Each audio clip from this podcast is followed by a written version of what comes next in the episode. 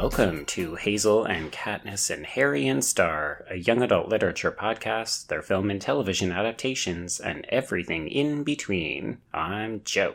And I'm Brenna. And our show is created on the traditional lands of the Haudenosaunee, the Huron-Wendat, and the Anishinaabe on lands connected to the Toronto Purchase, Treaty 13 of 1805 and on the Tk'emlúps te Secwépemc territory within the unceded traditional lands of Secwepemcúlecw. And today's text, Fire Song, is set in an Anishinaabe community in the territory now known as Northern Ontario and was filmed on the Wabigoon Lake Ojibwe Nation and Fort William First Nation. Mm-hmm. This is properly Indigenous through and through. Yeah, absolutely. So it's also kind of a first for us, Joe, because the film made by Adam Garnett Jones in 2015 came first. And the book is a novelization of the existing film. We've never done a novelization before. This is true. Yeah. Uh, I know when you were talking about it with me, you said, hey, it looks like the film was made before the book. And I thought, oh, I think I even mentioned it on the episode when we first introduced that we were going to do this. I said, "Oh, I think it's just because the film took a long time to put together." No, it's absolutely a novelization, folks. and it does read like one, and I don't really mean that in a dismissive way, but Joe and I were talking before we started recording. That's like we're not going to be able to have the same sort of adaptation conversation today that we usually have, where we discuss different choices that are made. A, because both texts are created by the same person from the same source material, and B, because novelizations are not really adaptations, they're more like narrativizations, right? And so yeah. There's a couple of things that I want to talk about, particularly the way the main character's sexuality is read on film versus in the book, but we're going to kind of talk about them all together rather than our usual like break. So, Joe, mm-hmm. does that mean you want to start with the trailer? I do, yes. Okay. It's been about six weeks since she uh, took her life. How did we not know how sad she was? I feel like I should have seen something. It's not your fault. You know, it might actually help if you talk about destiny. Yeah, I could tell everyone how I was with my boyfriend when I should have been watching my sister. I was hoping he would get old enough to get out of here before people found out. You know how people can be. Well, me and Shane aren't your type medicine man? No, come on, seriously, you're hurting my feelings now. We need to get out of here. I just want to go where I can be with you, you know? You've been seeing him a lot lately. Too much male energy is no good. I was thinking about coming to Toronto with you. Really? I'm not really honoring my teachings if I can't even be open to who I am here. Don't look at me like that. Someone's gonna see. Maybe you should be thinking of taking care of your mom instead of trying to run off. Shane's gone, and the police came by. David's gone too. Everyone's gonna know. It doesn't matter. Sit. It's just you and me.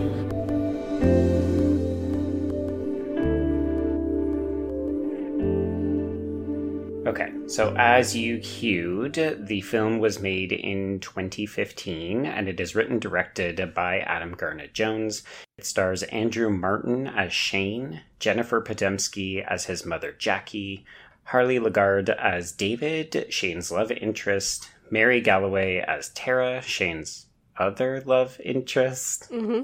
Brendt Thomas Diabo as Kyle, the kind of nemesis antagonist of the film. Mani Chikabi as Evie.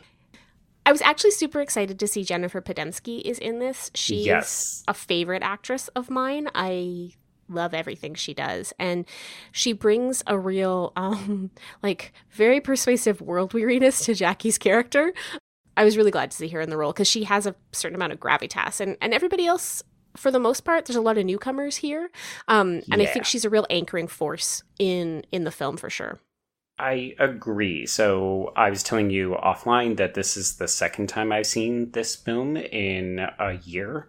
So I actually had the opportunity to watch this at a special screening that Adam Garnett Jones introduced and then did a Q&A afterwards. Oh, cool. Although I'll confess I, I don't remember a ton of details because um, it was right before the pandemic. Mm-hmm, mm-hmm. But that was one of the big things that he said. So Garnett Jones, who is Indigenous, wanted to cast authentic people from the community that he was depicting, even though this is a fictionalized Indigenous area. It's Mhm. based on real places.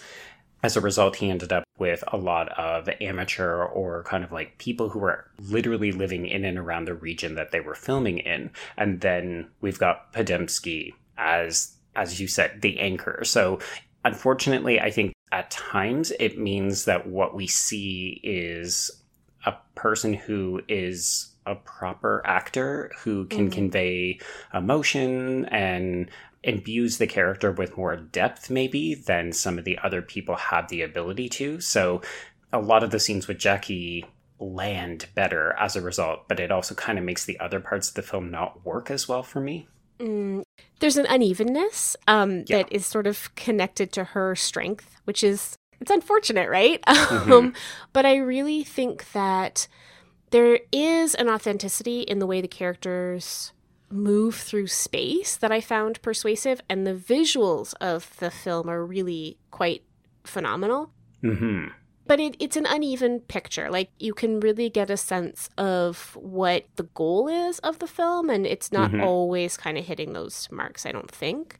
yeah Um, but I guess we should probably say what it's all about, right? yes, and I guess we should probably also acknowledge I did Oh, do yeah. this when we were introducing it last week, but content warning for abuse, for neglect, for suicide, depression, uh, sexual assault. Honestly, this is a little bit of indigenous trauma porn, and Mm. if it had been made by someone outside of the community, I would probably be coming down really hard on it. Mm. But it's a bit of a rough one, I'll say that. Yeah, I will say that content warning for suicide in particular, you said that last week and and as I was watching the film, I was like, "Oh, okay, so the context of the film is really around suicide." Like and I kind of like eased into it and then yeah, and then you get to the second suicide. yeah, on screen and it's pretty um graphic isn't the right word, but it's it's very it's hyper realistic and it's Yeah. upsetting. It's just genuinely very upsetting. Mm-hmm. So the plot is uh, well, our main character is Shane. Here's my first point of contention, Joe, right off the bat before I even get through the plot. So Okay. I've seen a bunch of press that frame Shane as bisexual. And I think if you've only seen the film, that is a way you could read him. Okay. But in the book, He's very clearly gay. Yes, in the book, he, it's very clear that his relationship with Tara it causes him a tremendous amount of stress. That he's mm-hmm. not sexually attracted to Tara. Correct. You know, Garnett Jones is pretty clear in his depictions of like their makeout scenes and stuff that this is not what he's into. hmm Whereas I could see how if you had only watched the film, um, and particularly maybe if you're not queer, if you're straight, I could see how you might be like, oh yeah, he's got a boyfriend and a girlfriend, like he's bisexual. Yeah. But really, he's he's actually quite tortured by Yeah. um this feeling that he should be straight he should be with tara he should present as straight to the community when Mhm. really he's in love with david yes. and david is also torn because he's gay and he feels very strongly for shane but he really desperately wants to be a spiritual leader in his community and he feels like that's not possible if people find out he's gay and so the two boys are both kind of pushed and pulled in separate directions for different reasons, but ultimately with very much the same kind of tension at the core of who they are. Absolutely. And the framing narrative is that Shane's sister has just died by suicide, and he's supposed to be leaving to go to university. But money is very tight. He has an inheritance from the death of his father that he is expecting to be able to use for university, but his roof is caving in. His Mhm. mom is not capable of working. She's completely lost to the grief Yeah. of losing destiny. And so Shane is trapped in many ways. hmm And he lives in these kind of fantasies that are almost like to make other people feel good. Like he's got this story going with Tara that they're going to go to Toronto together, but really, he really wants to go to Toronto with David.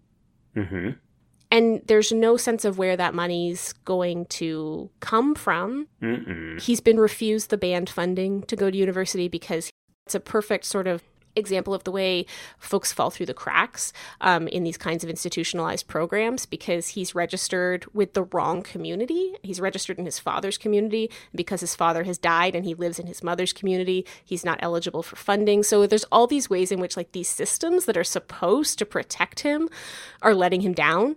And really the the movie and the book are about navigating that, right? Navigating these failed systems and Evie loves her grandson. She can't cope with the idea that he would be gay. Mm-hmm. And so it's like all of these tensions between sort of traditional ways of knowing and moving through the world and more Western or Christian assertions. And those tensions are throughout the community as some people use traditional spirituality and some people have been kind of colonized by these Christian beliefs. And it's like everyone in the in the book, everyone in the film is working through this like existential tension. And it's almost like there's just no possible resolution for all of these issues, right? Oh yeah. Yeah. And that's yeah. one of the things that make I find particularly the film challenging to watch because it's one of those narratives where it feels like there's no escape. Like you're watching mm. characters be slowly crushed in a vice from which they're trying to get out, but there is mm-hmm. no escape because mm-hmm. every opportunity ends up getting swallowed up by something else and you just don't see a way out so it's very dark and very grim and yet i don't want to make it sound like oh you know this is the most depressing watch you'll ever see because no. it's not there are a lot no. of moments of levity and light mm-hmm. not a ton of humor admittedly it's just it's really hard to watch particularly from the perspective of a YA text mm-hmm. because really Shane and to a lesser extent David have so little control over their own narratives, right? Like they're battling institutions and traditions that are almost manufactured to push them down and keep them in place. And some of those are external to the life on the reservation that they're living in, and others are actually manufactured from within the community about expectations of who they should be as men and boys and the relationships to their parents or their caregivers. And it can just feel very oppressive.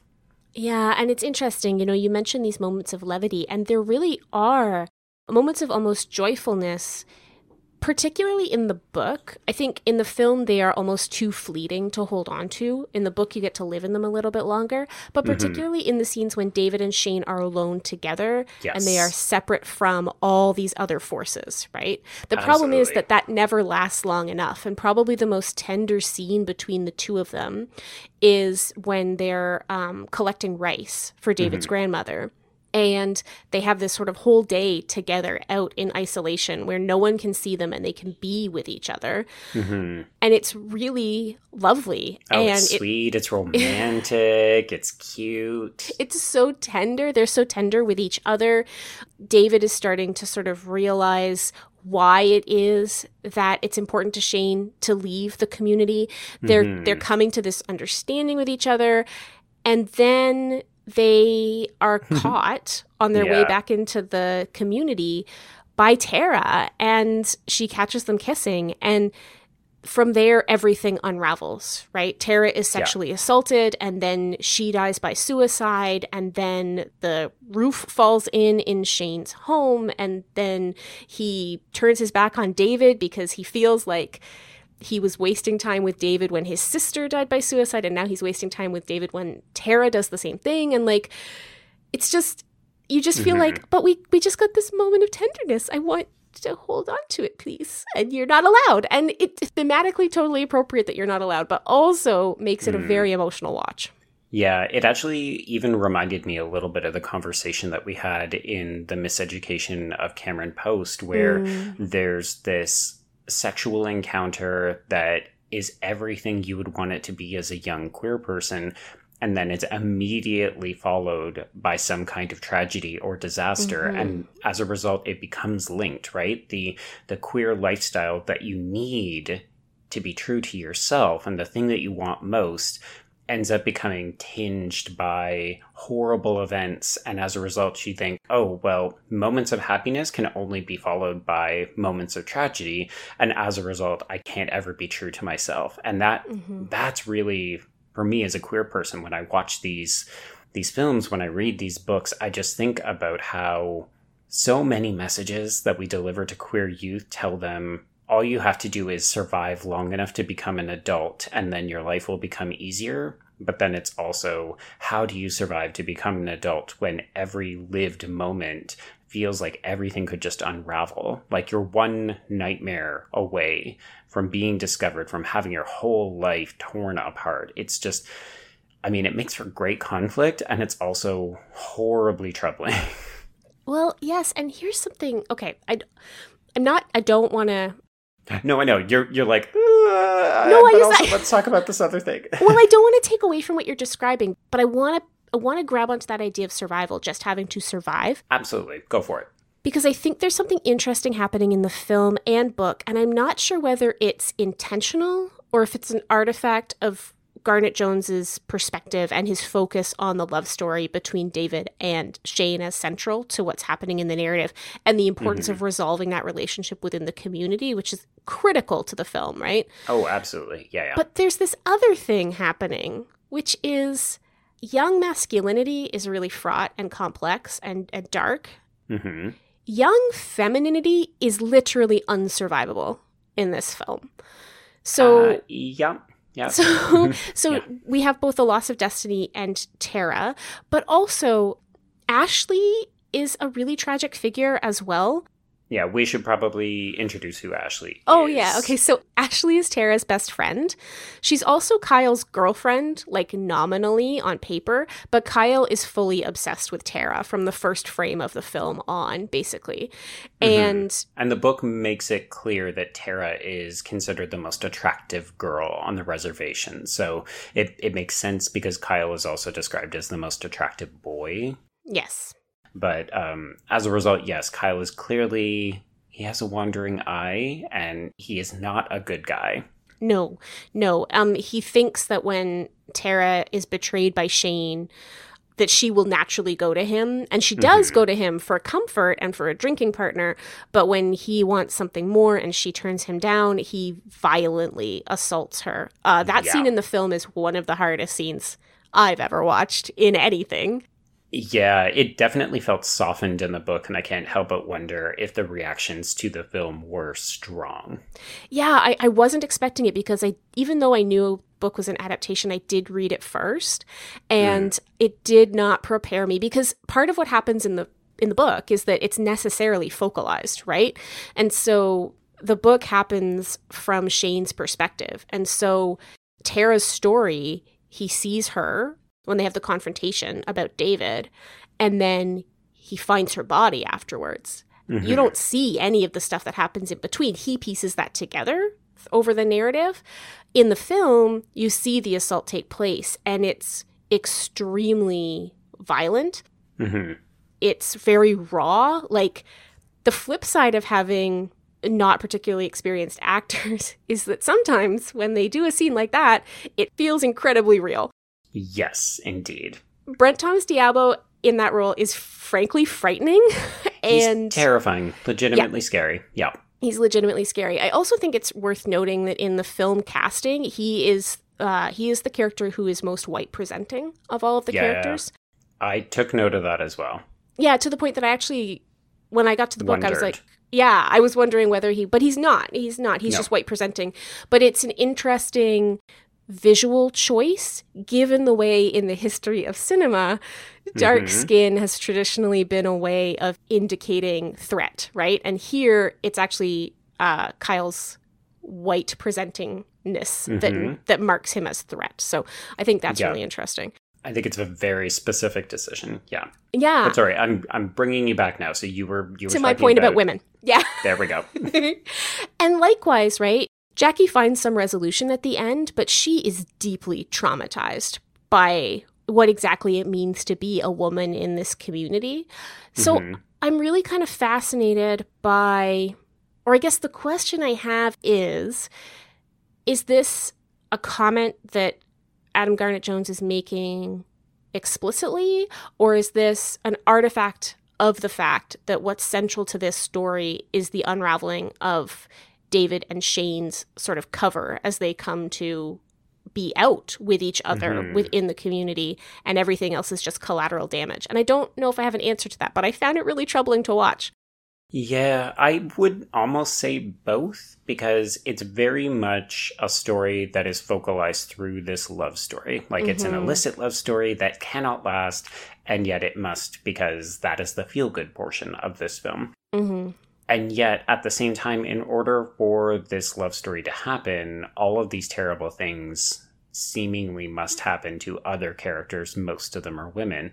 But I think when you read the book and when you watch the film, there's a pretty damning argument to be made about the gender roles. Mm. So I don't know if we're meant to apply this to indigenous communities in general or just to think of it specifically for this one, but it's very much like who are you when you're meant to be a man and what is Mhm. the roles that you're allowed to take like david is clearly being positioned as someone who could take on the spiritual leadership of the band Mhm. and shane has been groomed because he is a smart young man and therefore he can go off to university and then come back and solve all of the problems Mm-hmm.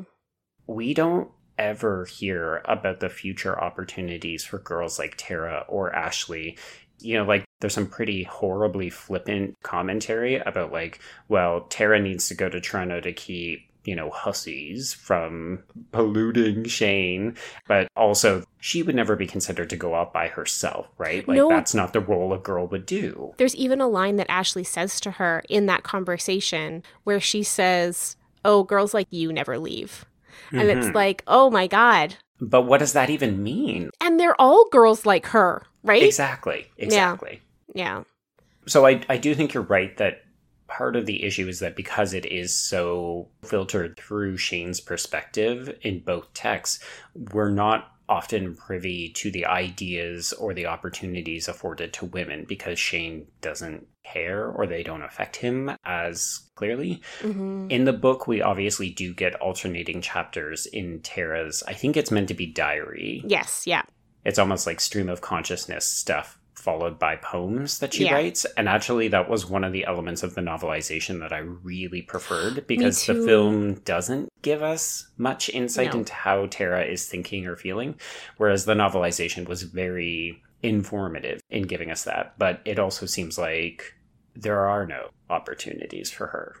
There's a few things that are clear in the book, and I'm actually really glad the novelization exists because I think it fleshes out some things that the film doesn't have Yes. space to do. So first Mhm. off, you find out that Shane doesn't just want to like arbitrarily go to like university to take some random arts degree. He specifically wants to learn about you know concepts to do with like municipal management civic engineering like how do you get clean water how do you run a proper sewer system like that's the kind of stuff he intends to learn and there really is a sense of like he goes away he gets that knowledge and he comes back and he fixes this community that's a mm-hmm. ton of pressure on shane in the book that i don't think is clear in the film version No, it seems like he just wants to run away in the film. Like, Yeah. I can't be me here, so I need to go away so I can be true.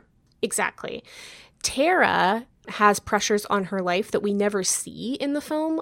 Her dad is a creep in the film. Like he has a girlfriend who he just like basically has sex with in front of his daughter and he has no Mhm. boundaries and he's inappropriate, but in the book he's sexually assaulting her Yeah.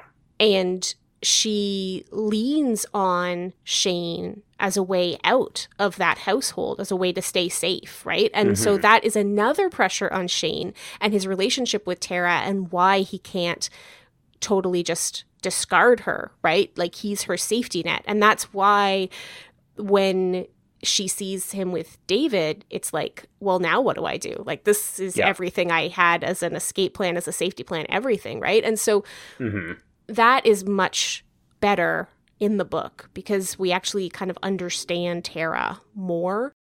So I'm glad the book exists. I really am. I don't think it's like the best book ever written. Like it's very much a novelization and it hmm it is written for a young audience. Uh, it's not a particularly complex narrative, but it does more with the characters and their backstories than the film is able to do, I think. Yeah. The big takeaway that I ended up having from watching the film and then reading the book in a short period of time was I could almost see this being used in schools Yeah. as a kind of like educational tool about some of the harsh contemporary realities of the indigenous I don't what do I say experienced life basically to teach white kids mm-hmm. like I don't think that's what it was intended for. I do think that it was like this is a passion project for Garnett Jones. I think he's been wanting to tell these stories and feeling like a lot of this is authentic, but it is very grim in that Mhm. way. But I feel like they almost work best as a complement to each other. Like I think you're missing some of the visual beauty that Yeah. gets captured in the film. Like the book is very straightforward, but you're also missing some of that depth of character if you're only watching the film. Yeah, I totally agree. And I also could see it as a teaching text. You know, it's also a really clear articulation of the damage colonialism has done, right? Yeah. The film and book both articulate a kind of oppressive Christian way of being that has taken hold of like half the community. hmm And there's this scene where Jackie talks about when Shane was little and they went to James Bay and someone there told her about two spiritedness and that Mhm. Shane was two spirited and that she hoped that he would get out of the community before he realized it.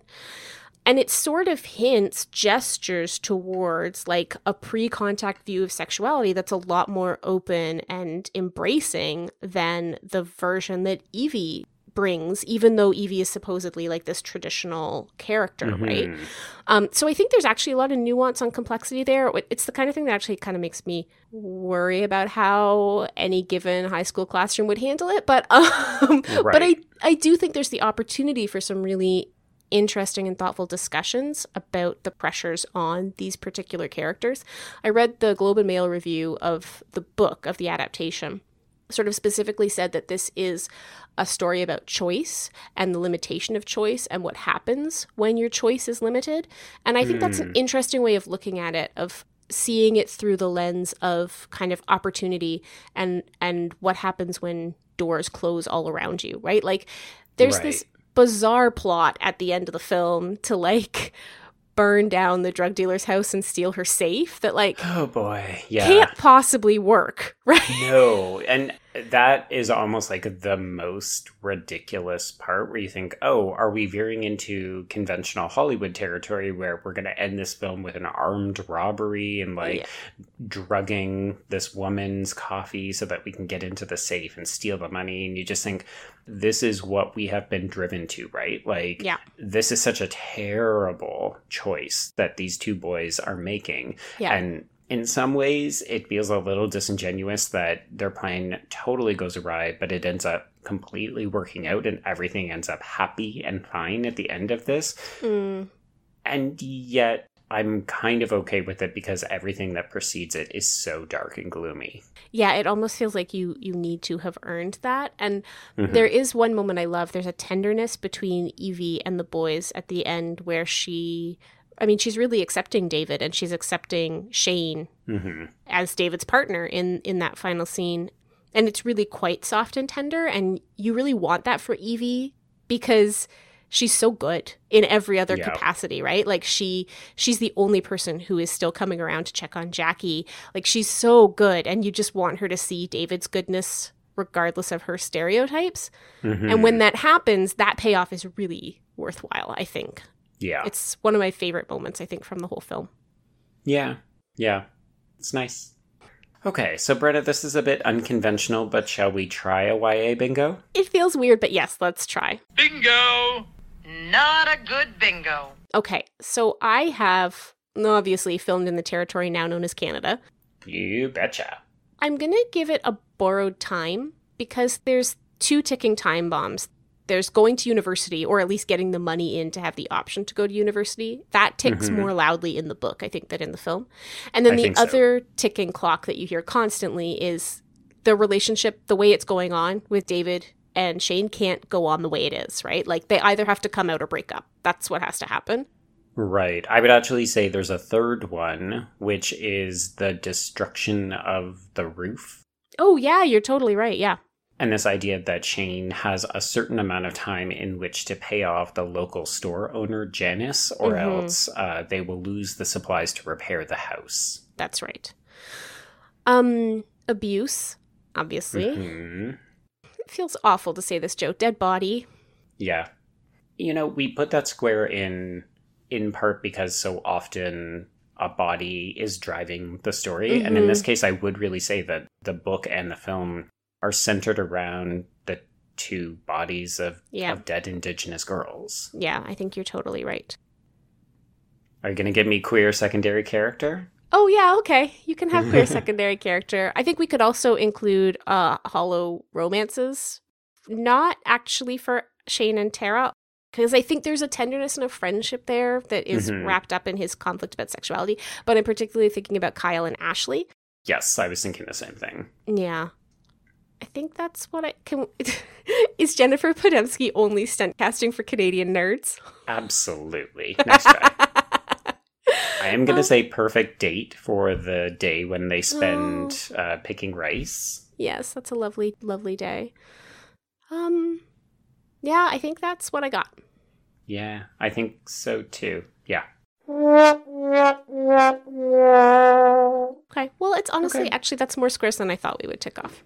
Admittedly, yeah, it's not too bad. I mean, there's a certain amount of tropes here, but I would say that the focus on indigenous storytelling and indigenous lives is superseding some of the more familiar kind of tropey elements of both the book and the film. Yeah, I totally agree with that. All right. Okay, so um we are sort of transitioning out of our queer stories and actually National Indigenous Persons Month uh with this text. And we are transitioning into our next book club next week, which is Cherie Dimaline's The Marrow Thieves. If you're reading along, please let us know. It's a great Mhm. read. It's a dystopian, creepy, eerie, fascinating, sometimes surprisingly funny read. And I really recommend you check it out and read along with us. Indeed. then- yeah. Our next full length episode is uh it's gonna be Blinded by the Light, but Joe, I forget the book's title because it's not I've- that. Greetings from Bury Park. You are correct. Yes. Yeah, I got it. That was a listener request, I believe. This is an interesting one because if I'm not mistaken, the book is a work of nonfiction, Mm. and then the film is, of course, an adaptation of that, but it feels like a more kind of conventional YA film. I think it's gonna be fun. I'm looking forward to it. Yeah. So, if you want to get in touch with us about the book club or anything else, you can find us at HKHSPod on the Twitters or hashtag HKHSPod. Joe, where do they find you? I am at Beast on my remote, and that's the letter B. And I'm at Brenna C. Gray. That's Gray with an A. And if you have anything longer for us, particularly those book club reflections, you know we want them, email us hkhspod at gmail.com. hmm Cool. So that's that. That's that. This has been a good Pride Month, Joe. You programmed this month very well. Yeah, it's uh, not been as much happy pride as maybe I would have liked, and yet I think we've had a good smattering of different types of queer texts. Yeah, I think we've we've gotten to see a lot of different communities and what queer coming of age looks like within them. Mhm. And there have certainly been moments of joy. I would watch all Absolutely. of Love Victor over again any day. yes, now all we need is season three. yeah. All right, folks. So until next time, I will see you on the page. And I will see you on the screen. Bye bye.